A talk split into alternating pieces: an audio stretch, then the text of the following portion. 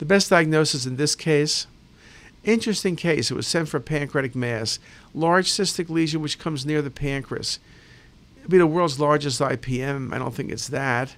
It could be a pseudocyst from prior pancreatitis, but the patient had no pseudocyst, and this has stayed around for a while.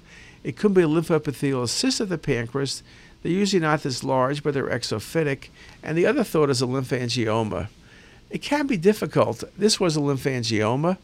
Could it have been a lymphoepithelial cyst? It surely could have. Could it be a duplication cyst? A bit big, but it could have been. We kind of know this was cystic, probably benign lesion. This was resected. This was a lymphangioma.